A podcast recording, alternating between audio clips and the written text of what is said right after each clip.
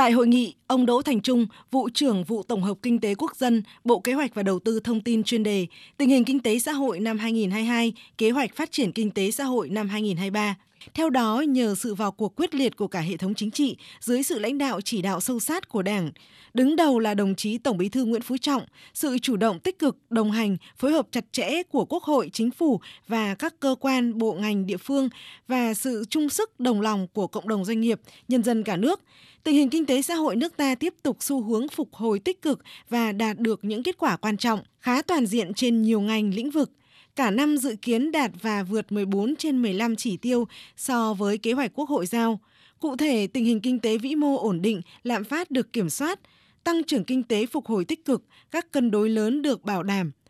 Tăng trưởng GDP cả nước ước đạt khoảng 8%, vượt mục tiêu Quốc hội đề ra từ 6 đến 6,5%. CPI bình quân cả nước đạt mục tiêu đề ra là dưới 4%. Cùng với đó, công tác xây dựng hoàn thiện thể chế pháp luật, cải cách hành chính, thủ tục hành chính, cải thiện môi trường đầu tư kinh doanh được đặc biệt chú trọng.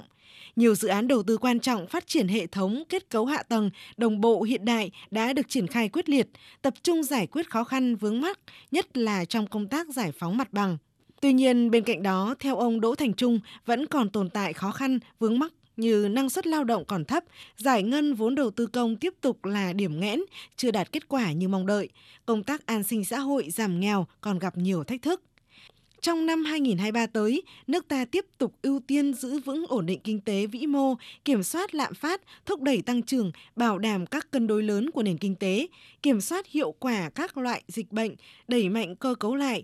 nâng cao năng lực nội tại, tính tự lực tự chủ, khả năng chống chịu và thích ứng của nền kinh tế, củng cố phát triển các động lực tăng trưởng mới. Ông Đỗ Thành Trung nói: Thực hiện đồng bộ, hiệu quả các đột phá chiến lược, tập trung xây dựng, hoàn thiện thể chế, pháp luật, nâng cao hiệu quả chỉ đạo điều hành và thực thi pháp luật, đẩy mạnh phòng chống tham nhũng, tiêu cực lãng phí, nâng cao chất lượng nguồn nhân lực, đẩy mạnh phát triển ứng dụng công nghệ, đổi mới sáng tạo, chuyển đổi số, chuyển đổi xanh để phù hợp với xu thế mới, tập trung xây dựng hệ thống kết cấu hạ tầng đồng bộ hiện đại, nhất là các dự án quan trọng trọng điểm quốc gia, bảo đảm an sinh xã hội, nâng cao đời sống vật chất tinh thần người dân,